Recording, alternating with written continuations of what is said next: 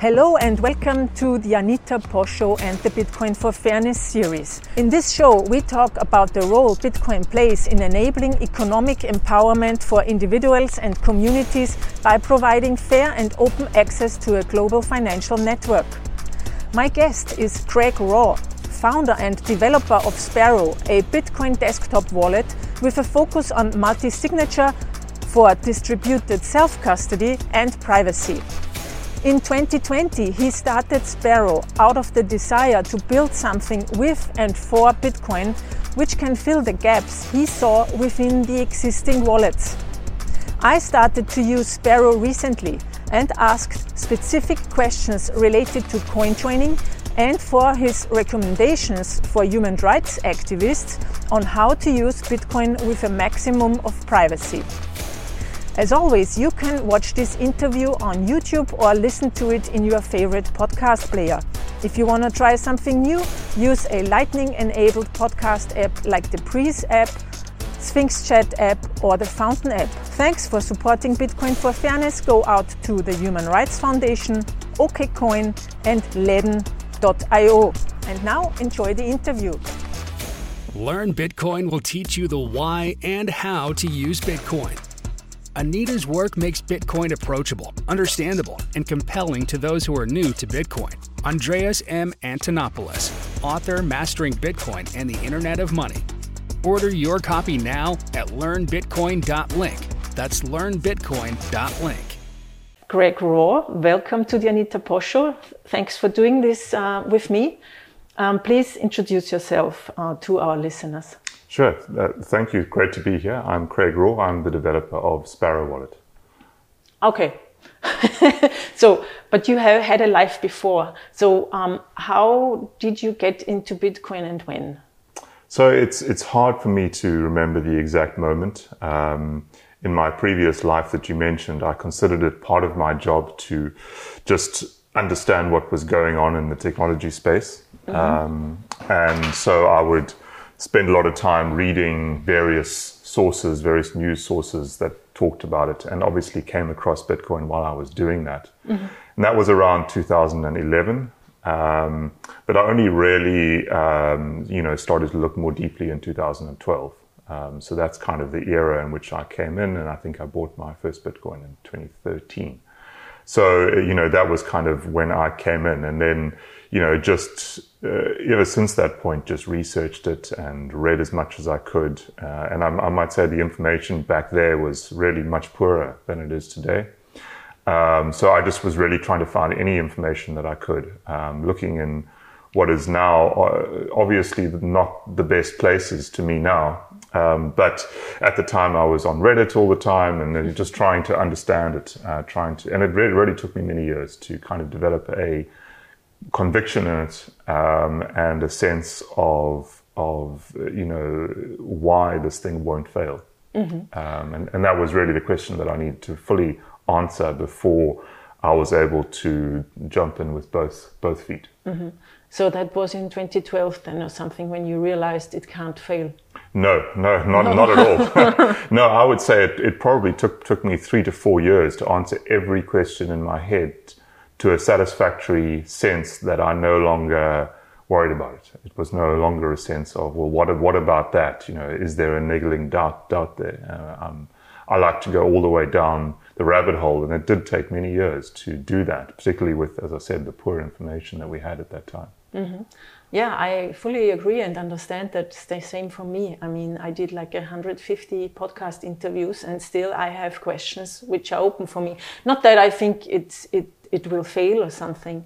Um, so, but but what made you think that it won't fail? Anymore. Well, there's no simple answer to that. I mean, you really have to go and answer every single question that comes into your head and that everyone will pose. You know, the the, the, answer to that is would take us days to get through. So I'm afraid I can't give you a sim- simple answer to that. But you you just have to, you know, every question that is, if you are thinking about it and you're wondering about it, you you have to yourself go in and answer all of those questions. There's no substitute for doing that work yourself. I think because in order to develop the the kind of certainty that I have, there's just no shortcuts to it. Um, you, you have to have the right answers and have them fully explored in your own mind. Mm, that's right. What's the most important property of Bitcoin, do you think? I mean, it's uncensorable, it has a maximum limit of 21 million, um, it has a consensus, so everybody involved has to agree on the future of the, the, the development and things like that. Sure. I, I think that, um, you know, ultimately the scarcity is the most important, but you can't really divide that scarcity away from the other pro- properties, it becomes worth much less if you have censorability because, you know, what's the point of having money, but then you can't spend it because someone doesn't like what you're doing with your life. You know, that's, uh, I, th- I think it's very important that you have the other properties built into it. Ultimately, I see, you know, Bitcoin fundamentally as a savings technology. That's primarily what it enables. And that's some, something that is missing from the world today. You know, you cannot really save in the world today. You can invest your money, which increasingly has meant taking risky bets on companies that you know ultimately not a great deal about. You know, I think the only com- company that you can really know a lot about is one that you are deeply involved, involved in. Um, but to invest in a company from the outside, you know very little about. So ultimately, that kind of invest, invest, invest, investment, particularly in today's markets, is increasingly just a gamble. And asking people to gamble with their life savings just to have those retain their purchasing power, I think is is a very is a very poor place that the world is. So what Bitcoin provides to the world is a, is a way to save. Um, and that is, I think, a hugely fundamental part in which our civil civilization is built and allows people to lower their time preference, to consider planning for the future. And it just changes so many things about the society in which we live that it really, the, the effects are felt far beyond what people would expect. Um, you know, just a financial sense of well-being. I think it goes into every part of your life. So, mm-hmm for me, that's really the most important thing that it brings. Mm-hmm. But there are a lot of people who still are like on the outside and saying, no, Bitcoin, we don't need that. And the people who would need it the most, like we say, um, they also can't deal with the volatility because they have no money to save. And if they try to save a little bit, now we're just we're just seeing another dip in Bitcoin. And uh, I, I, see again all those talks about Bitcoin is crashing and whatever. Yeah. So, what would you say to someone who tells you, yeah, but uh, the really poor people can't afford to save in Bitcoin because they will lose the money? Because if it goes down, everything is gone. Yeah, I, I think that, you know, ultimately when you are saving, you have to have a long time frame. You can't have a short time time time frame frame on, on it. And yes, it is scary to see Bitcoin go down, um, particularly if it is the savings that that you, you have, and it's difficult to to have the kind of trust to know that it will go back up again. Right? That's a difficult thing. I mean, we can never precisely know what the future has in store. So, you know, that kind of trust is only built over time. You know, do OG Bitcoiners worry when the price goes goes down? No, because they've been through through that. But it is scary for someone coming into it, and that's that, that's just a, a reality. We are watching the monetization of a of a good for the first time in thousands of years. We've mm. never seen this before, and it's going to be a bumpy road. It's not going to be a straight line. That is unfortunately the effect of humans on Bitcoin. Humans get scared. Humans sell and then they buy again. And that is the effect of human nature that you are, you are seeing. It's not actually a, a function intrinsic to Bitcoin itself, which is extremely predictable, but, and, you know, we are using it and it is a tool for us. So, um, you know, we have to accept that with that kind of human um, intervention, we're going to see, you know, the kind of uh, ups and downs that come with human emotion. Yeah. You're the lead developer, founder, or is, I guess it's a one-man show, Sparrow yes, Wallet. it's uh, all of the above. All of the above. And uh, why did you start the Sparrow Wallet to develop the Sparrow Wallet? Uh, really, I just wanted to um, be part of Bitcoin's journey. I see it as such a fundamental invention um, that I think it is it is so important to mankind that um, it's really going to be, be seen in the same way as the rise of the internet and that kind of thing. I, I, you know, it's difficult to compare the two. They are one is dependent on the other, and so so forth. But you know, to, for me to be part of that journey, even in some small way, was there. I just couldn't see a better way to spend my time. Uh, you know, it was just clear that that was what was calling to me um, on a very deep level after, as I said, all these years of researching it and understanding it. I just wanted to build some, some something in it. That's the kind of person I am. I like to create. I am a developer. Um, and for me, there was a, a, very big gap in the Bitcoin tooling, particularly around multisig at the time. Um, I was trying to create a multisig wallet. I was using the Electrum wallet um, and although I could do it, it required, you know, the kind of um, development know-how that very few people have. And it was just difficult and left me feeling quite uncertain. It was sort of building on an unstable stack of things. And I just felt, no, they, you know, this can be done better. And that's kind of how it all began, just really wanting to build. And it sort of tied in very well with the start of the COVID pandemic. You know, some good things did come of it. And for me, it was really, you know, I can't leave my home. We had mm-hmm. pretty severe lock, lock, lockdown down here. And it just gave me the, gave me the kind of focus to be able to spend a lot of time into it, really dig into it and, and, uh, and take my time to build it exactly as I wanted it to be built, not take any short, shortcuts, just to really get it get it right. Um, and that's kind of been the whole sort of ethos. I just kind of wanted to build it the way that I would want want it to be, regardless of how long it takes or what um, additional you know hills there are that need to be climbed. Mm-hmm. The multisig is the one thing. What is the other thing that you have a focus on?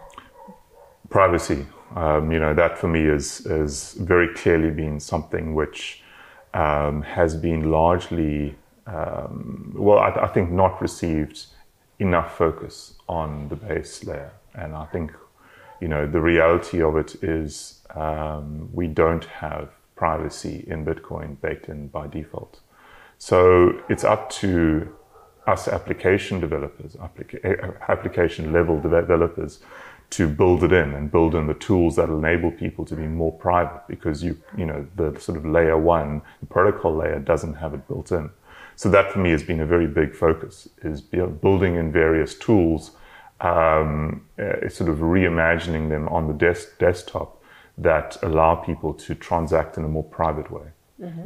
why on the desktop uh, the desktop is uh, for me, you know, and and you know, I, I, I want to caveat this at the start by saying I completely understand and um, uh, accept that most people will interact with the internet and with Bitcoin with a mo- mobile phone.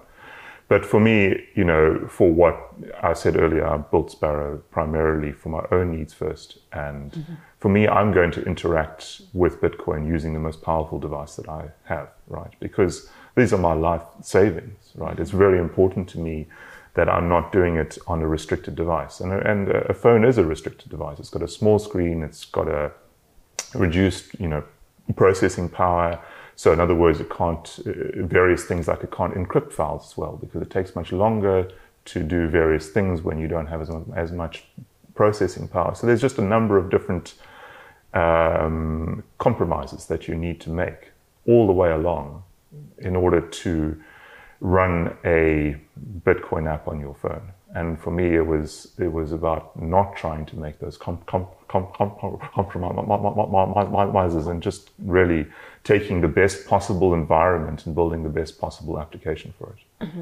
Are you using Linux or Mac or PC for all, your work? All, all of the above. Of yeah, I obviously have to test on all of those. Mm-hmm. Um, so yes, I use all all of those. Mm-hmm. Uh, so um, basically, um, I think um, tell me if that's true, but I believe it's true that um, PCs, for instance, are not so secure than your mobile uh, um, phone, for instance. I think that and that very much depends uh, on a whole lot of different factors. Um, it's it's not as simple a sta- statement as that, right? You can absolutely have a very secure desktop, and you can absolutely have a very secure mobile phone. For example, Android is really not very secure at all. And if you speak to anybody who knows a lot about about phones, they will tell you Android is a disaster when it comes to being private on a phone. Okay. But you can install Calyx, which is much more um, private. You can install what? Calyx, which is a mobile phone operating system Ah. Based on Android, but with a lot of the Google stuff taken out and a lot of security. And then you could even go further and install something like Graphene, which is even more secure.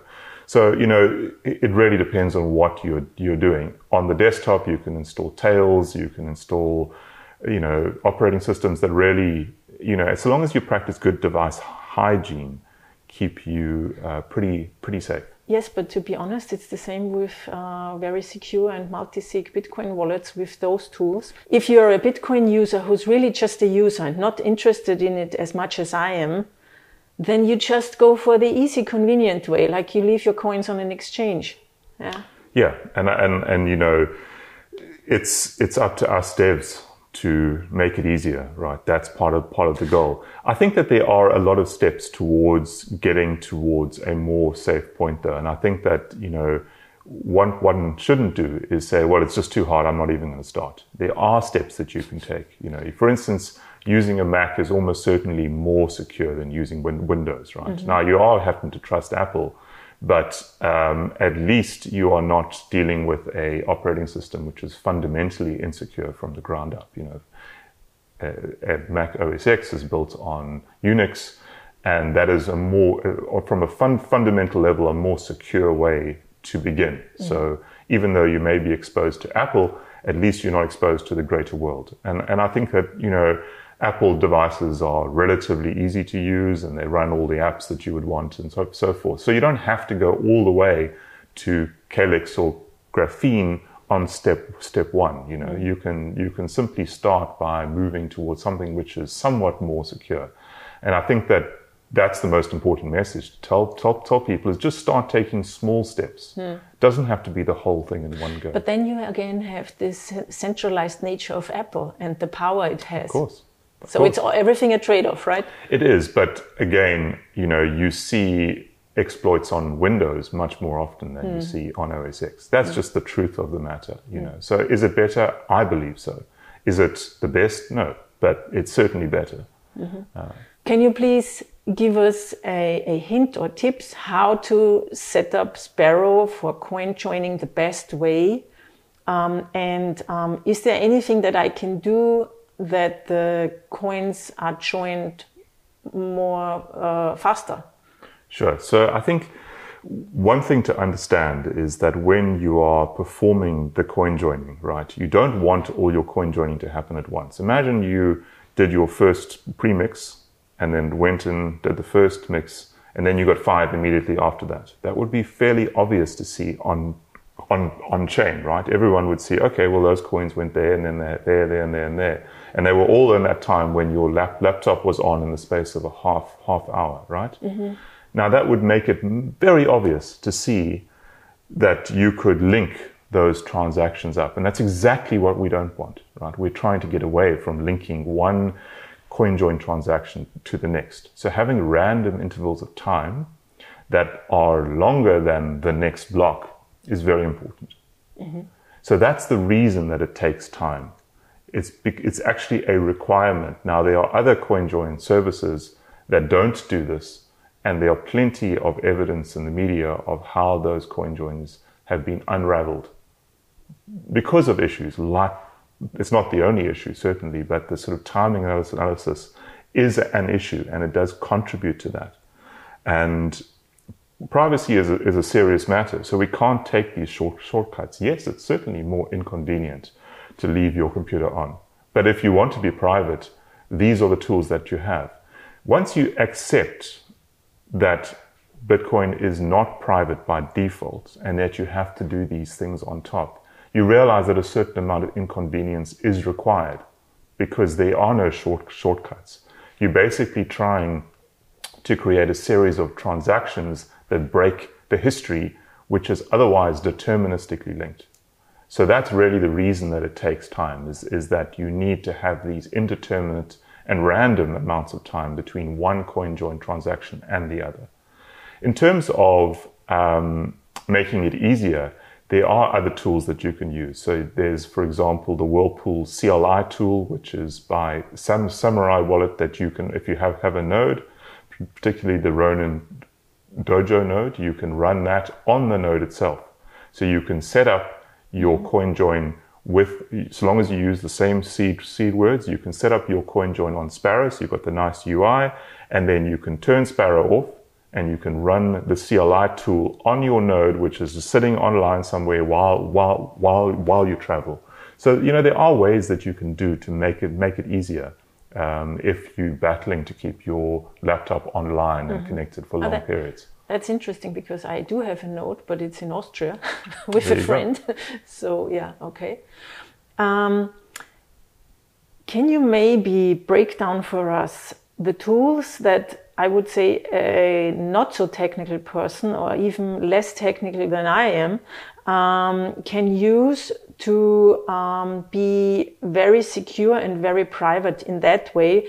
I'm asking because I'm always interested in Bitcoin as a tool also for human rights activists, you know, sure. who, who should not be found by government authorities or police because just they, because they have another political opinion or something like that.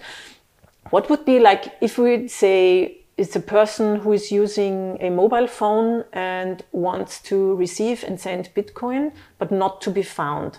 What are the, the wallets or and also the devices? I guess now you would uh, recommend an iPhone, but what would you recommend here? Well, actually, I wouldn't in that case. I think if you're using a mobile phone, the Samurai Wallet app is by far the most private way to transact.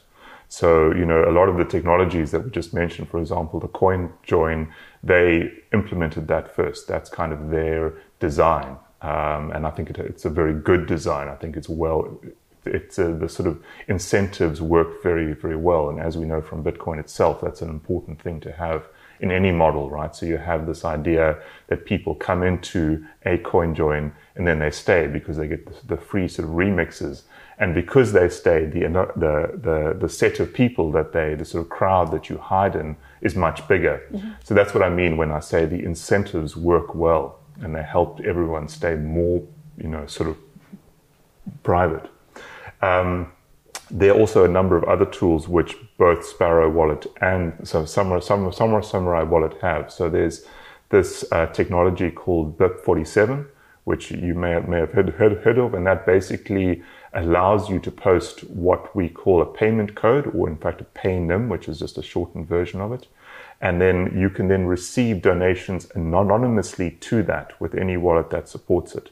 Mm-hmm. Right. So that basically, if you just post your Bitcoin address, then anyone can see on a blockchain explorer, I can see exactly how many funds went there and they can block any any, you know, they can go to all of the exchanges like the Canadian gov- government did and say, you may not accept any funds from this particular address. But with BIP 47, you can't see the, the ad, ad, ad, address. What it allows you to do as a Bitcoin user is to construct a unique address which only you and the person you're paying know. Mm-hmm. And then that allows you to be very private because there's no starting point to be able to see, well, you know, where mm-hmm. did this, um, where, where is this money flowing? Okay, and that would then, I guess, also work if you obtained your coins on an exchange?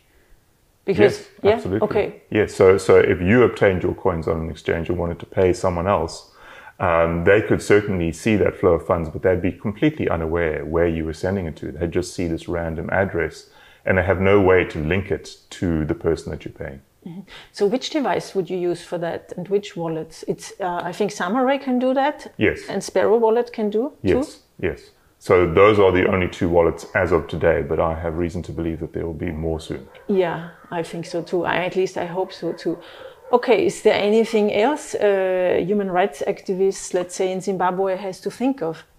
Um, you know, without wanting to get too detailed, there are a number of privacy-related tools which help you when you spend. So what um, some, some, some Samurai wallets have called Stone, Stonewall and what you can use in Sparrow simply by clicking the optimize button on the send page.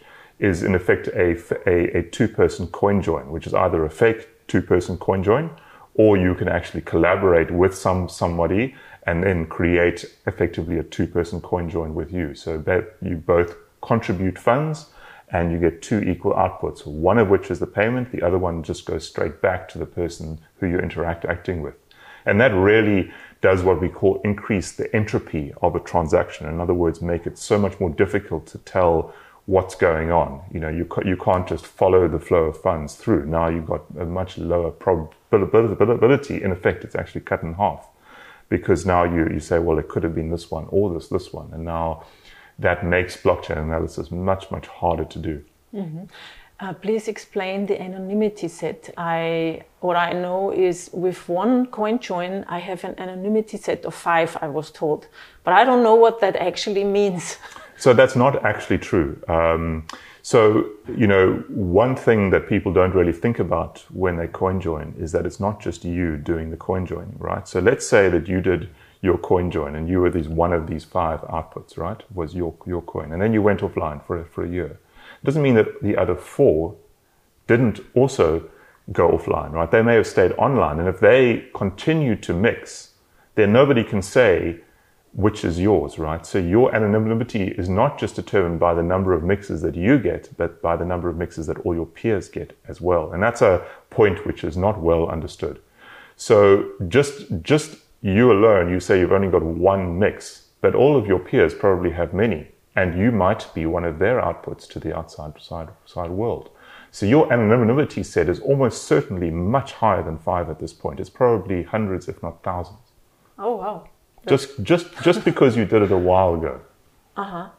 And you just said I said five. You said a hundred or a thousand. How high can that go? What's the scale? What is this? It really. Um, it, it can go, you know, as large as the number of people who, who coin join, you know, uh-huh. it's, it, it can, it can continue to build out until it gets to a point where it doesn't really matter because we're talking about such tiny fractions of a percent that nobody can ever understand, you know, but it's also important to understand just with that first link, all of the deterministic links are broken.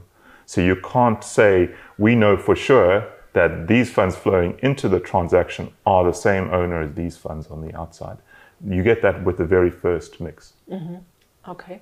Um, coming back to the, the mixing, the post mixing. Now, I is it a, does it make a difference if I have like five UTXOs in there or a hundred?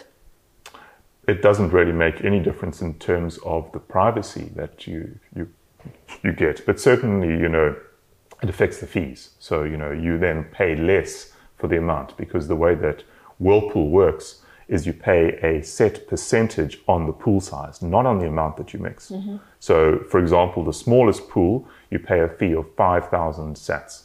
That's it, right? And you can mix as much as you want for that. So it's really um, more about trying to optimize your fees than it is around trying to, you know, do anything else. Okay.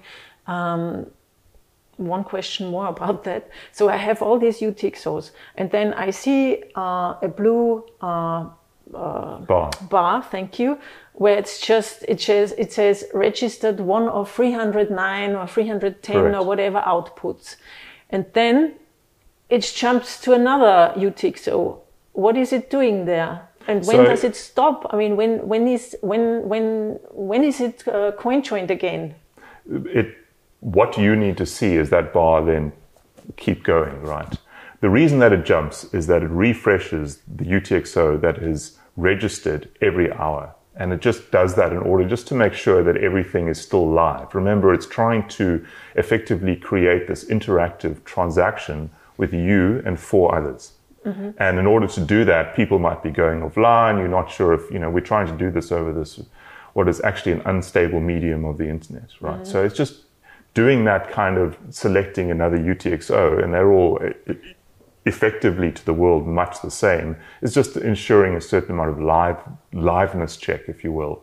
But now, in terms of getting another mix, you have to see that bar then continue on to the end, right? And you haven't seen that yet because you haven't been online enough, right? Mm-hmm. But but it does it does happen, um, and in fact, you can uh, trigger it if you use sort of testnet mixing, you can actually go in and there and you can mm. actually see it to a more you know precise degree. Otherwise, you just have to kind of be on be online, and it will it will happen with time. Mm-hmm. So you have a lot of focus on self custody and privacy. A lot of people tell me, I have nothing to hide. Why would I need all of that? Um, what are your thoughts about that, and where does this um, interest in the focus on privacy uh, come from in your from your personal experience or life or interest? Where, where does it come from? So my my answer to that, when people say say, say it, I say, well, great. Can you provide me, if you don't mind, with since you don't have anything to hide, can you give me your email password, um, and I will then take that, and I will put up the contents of your email for everyone on the internet to see. And would you mind? And uh, most people uh, don't think that that's such a great idea. Um, so I think everybody has a degree to which they uh, you know, want to be private. And it's not really about having something to hide. It's more about the sense that as human beings, we have a desire to be private, to have certain parts of our life to be private. And, and that's just a normal, uh, a normal thing to want. In fact, I believe it is a basic human right. I think so too, yeah. And, and once you get to that point, then I, th- I think it's reasonable to extend that and say, well, my finances, my, my money should be private as well, you know, to the extent that I would like it to be. Um, it's not about not paying tax. It's not about trying to break the law. It's just about trying to say, you know, I desire a certain amount of privacy with the finances. I don't want everybody to know everything that I spend money on, how much I spend, spend it on. And I think that that's also normal and everyone wants it. So it's really about just giving us, I think, what are basically what human beings want. Mm-hmm. I agree. Yeah. Um, and I'm very glad to see that more and more developers focus on that, and there are more tools um, being built at the moment in that direction. Yeah. Yeah, it's still small and slow in my yeah. view, but I hope you're right. yeah, I hope so too, because otherwise. Um, the the forces that don't want Bitcoin to succeed um, have a much greater impact. I mean, I think there are a lot of people um, who who um, don't want Bitcoin to be an alternative for their people. I mean, just look at Zimbabwe.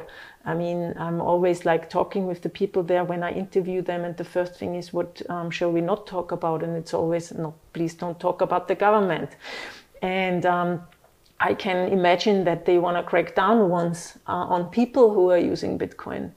I've heard you talking in another interview, I think it was on Stefan Livera's podcast. Um, you said um, you don't think that there will be a ban on Bitcoin anymore. Like it might be, I guess, in some countries, but in general, you don't think. How does that come? Why don't you think that? Um, look, uh, you know, obviously, I think it can happen in any, you know, country, but I don't think it's going to happen on a global level. Um, I think that we've we're past that point now. Hard to say precisely why, but um, I think for me the more important factor now is, as we were just saying, are we going to to get the privacy in Bit, Bit, Bitcoin that we want, or, or in effect we're just going to have this you know, transparent public ledger where everyone's names are attached to every, everything. And that, that's a scary place. And I think we could end up there. Mm. So for me, the fight is very much on as to whether we're going to win that or not. Uh, you mentioned the corporate interests. You know, the corporate interests have no interest really in trying to make people more private. Um, that's a human need and I think very much an individual need. Um, and that for me is is uh, something that I do worry about. I worry that Lightning is headed towards a custodial um, main implementation. Most of the way people interact with it will be on a custodial level. I, I, am concerned about that. I don't think it's uh, necessarily a foregone conclusion that it will happen, but it does seem to be the way that it may may go, and and I do worry about about that, and I worry about the privacy on that layer as well. Um, I worry that not enough is being done there. So, um, and that's not to take away from the people who are working on, on it, but at these, there are very difficult things to solve there. And uh, I fear that unless they are solved uh, reasonably soon, we're going to have such large corporate interests that just simply make any kind of changes um, too hard to make. Uh, that is my my concern on that layer. Okay, what do you think about other scaling solutions like side chains, or is there anything you think that will bring the scalability to Bitcoin that we need for it to be a tool, like a payment, um, a money that we can do, that we can spend worldwide? Absolutely, I, I think that those things will will come. Um, I'm not sure precisely whether it will be any one particular thing or just a mix of them, you know. But um, I believe very much that human ingenuity will solve these these issues. For me, the the question that remains is, as I said, are we going to solve them in a way that is, allows users to be private, or are we going to go towards this, you know, panopticon of everyone's information being, you know, of, of really less privacy than what we've had in the past? And I think that that's very much an open question today. Mm-hmm. I think we're going to see a world where we have a white Bitcoin and a black Bitcoin in a way, like like white and dark. Is that something you see too? Like all the people who are coin joining their coins now, those coins you will never be able to sell them on an exchange anymore. Um, and then you have the corporate Bitcoin, which is what you say, completely transparent and and um, driven by corporate and governmental interest. Is this a view that you share? Or? No, I, I, I, don't believe that such a binary view makes a lot of sense to, to, to, me. I think that to an extent we will always have a little bit of grayness, but ultimately, if you look at what a coin join is, it's really just a transaction with multiple participants, number one, and equal outputs, number two. And if you think about that, you realize that that's not really a strong basis for which to uh, to block anything. You know, it's it's kind of a you know, are you saying that you can't have transactions which have multiple participants, or are you saying that you can't have transactions which have more than one output having the same value? You know, if you really think think about that, that seems a very arbitrary reasons to block anything, and I, I think ultimately, you know, that's just one way of doing things. There are going to be many others like coin, coin swaps and all kinds of kinds of things that are uh, steganographic in the sense that you can't see on chain that anyone's actually done them. So this idea that we're going to have this black, that's going to be able to be easy to tell, mm-hmm. oh, this is a black Bitcoin, oh, this is a white Bitcoin. I don't think that that makes a lot of sense to me. There's just too many ways around, around it um, and technologies that we still are going going going to see that in effect um, I don't think that that version of the reality is going to come to pass. Mm-hmm. That's interesting that you say that because now at the moment it's a fact that exchanges tell you no, we don't. Very few do. I think that, that you know that is largely in fact there's there's a people maintain lists of them and they really are isolated incidents and it's up to us bitcoiners to call those incidents out and to punish the companies that do it because they are in effect saying to us, you can't be private. Yeah. And that's a very, very bad thing to be saying. That's actually an evil thing to be saying. So if we do not punish them by calling them out, by restricting business to them, by, by doing whatever we can to make it clear to them that those corporate decisions they're making are not in their best interests, then we are doing ourselves a disservice. Mm-hmm.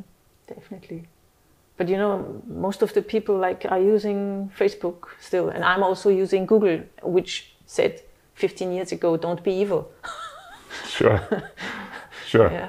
sure but i mean you know it's also true that most people in the world are not using Bit- bitcoin yet right that's so right. you know the, the, the, the time is now with the bitcoin as we have now to set the kind of uh, the sort of overton window if you will on what is acceptable and what what what is not. And I, and from where I, I stand, and I might just be you know in a in a little bubble of my own here, but I think CoinJoin is becoming a far more accepted means to just achieve what, as I said, is a basic human right.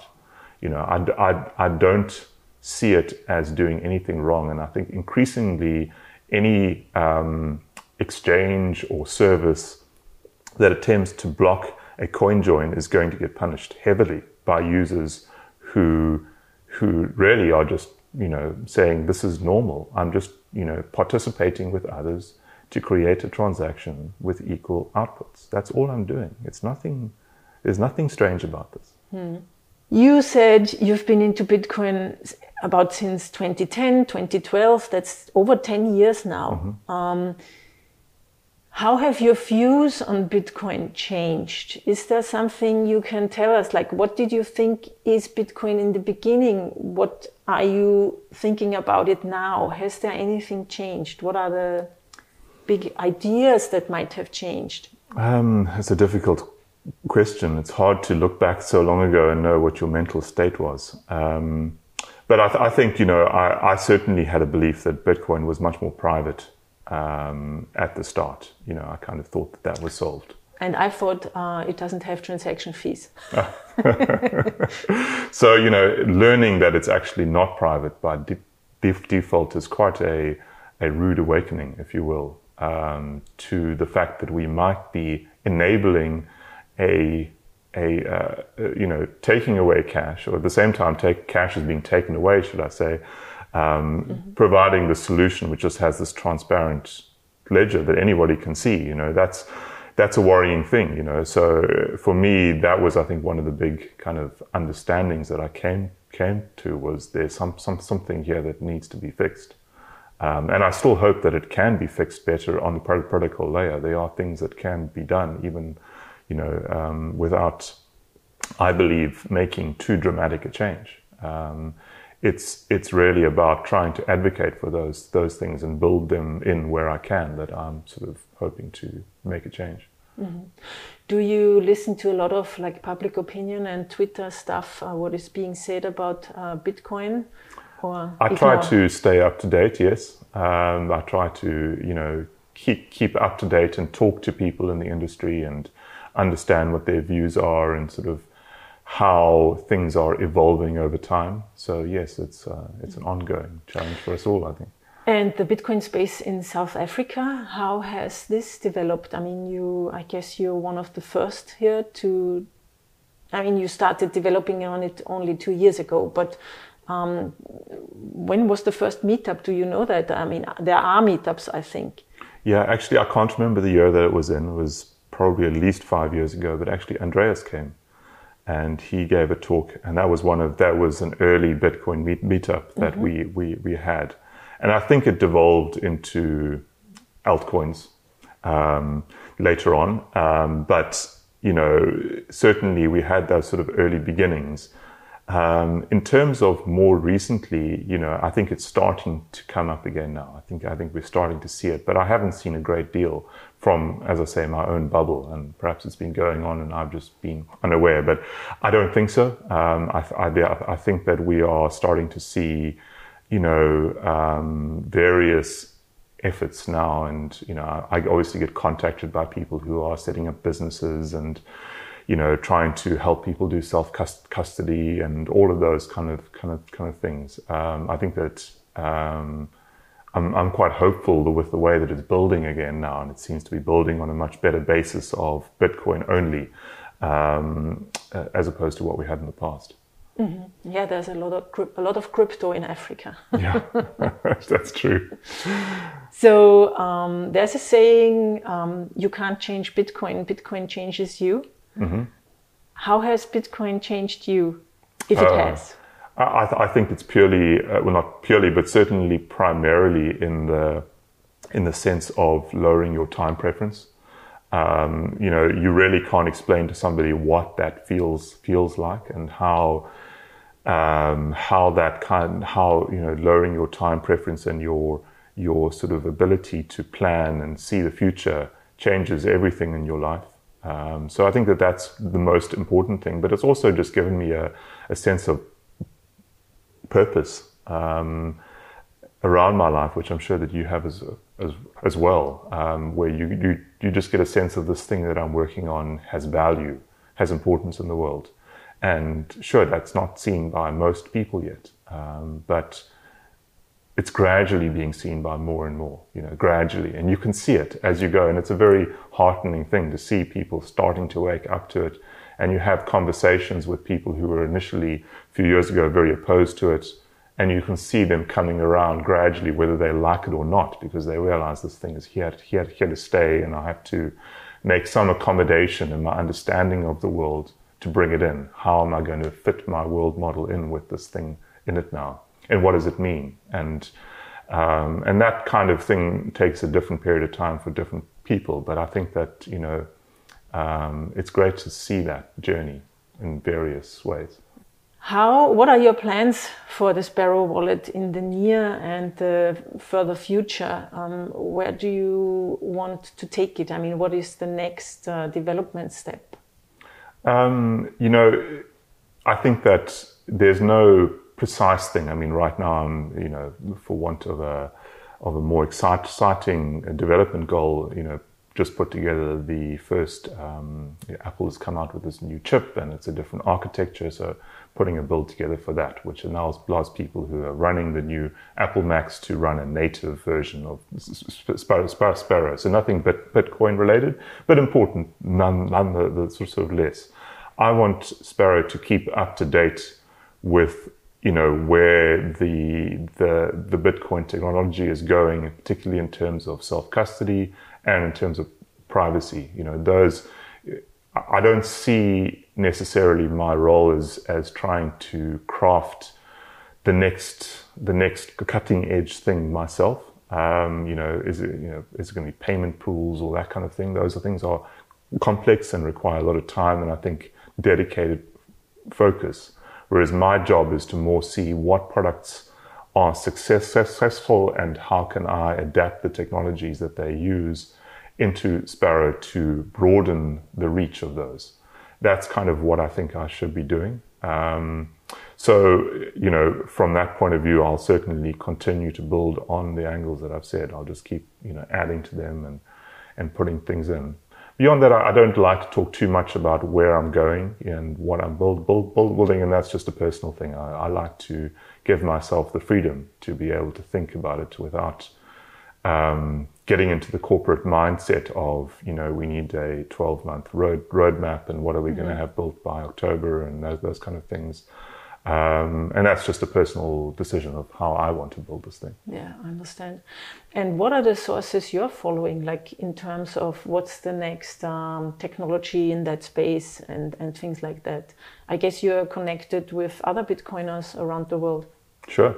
Um, I, I, try to follow everything that is sort of wallet related. Um, so all of the kind of wallet tech, uh, obviously sitting on the various lists and um, you know, connected to various people working on the other wallets, and we, you know, share ideas and we talk about what we're interested in and do calls and meet at conferences and things. So, you know, that's that's kind of how I sort of stay up up to date. Um, but I'm I'm always interested in how Bitcoin's going to scale. You know, that remains one of those you know perennial questions that people are trying to answer in various ways, and obviously Sparrow needs to consider that because. Um, you know, at some point that, you know, we need to go beyond layer one in order to be able to scale. So how Sparrow is going to do, do that is still very much an open, you know, question in my mind. And I try to stay up to date with all the different ways in which people are trying to solve that in order to um, understand which one has the best legs and which one is going to preserve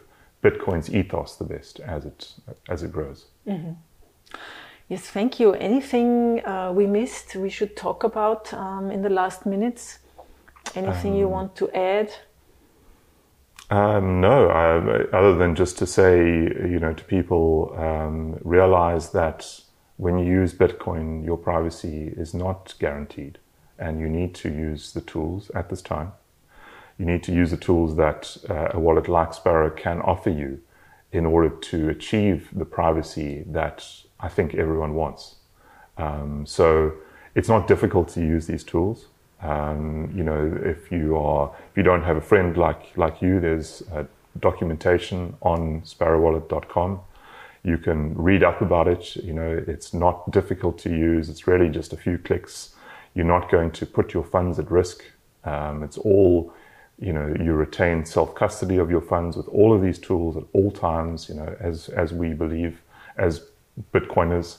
But you know, familiarize yourself with them now. Start practicing with them now so that you don't end up needing them when you have to do a larger transaction and now you're trying to do it for the first, first time. Um, my other advice is use testnet. Um, the next version of Sparrow will actually have a way to start testnet directly from the UI. It'll basically just shut down your current Sparrow and fire up Sparrow in a testnet sense, and you can connect to a public server. You can get some coins, and you can just try everything. And it's really a very underutilized mm. resource that we all all have. Um, so you know, that's my other big piece of advice is just to use it. Um, spend some, some time, you know, don't just sit on your Twitter feed or read your podcast. Actually go and use the tool, practice with the tool. Yeah. Um, and you'll, you'll feel that uh, you're so much better equipped and you'll also just understand Bitcoin better, which is what we're all trying, trying to do here. Exactly. Thank you very much, Craig. It was a pleasure having you and all the best to you and the Sparrow wallet. Great, thank you. It's been great to be here. That's it. Thanks for joining. If you've enjoyed this interview, please subscribe to my podcast at anita.link slash news and recommend it to your friends. A special thanks goes out to the Human Rights Foundation, Ledn.io and OKCoin for supporting Bitcoin for Fairness. See you soon at the Anita Posch Show.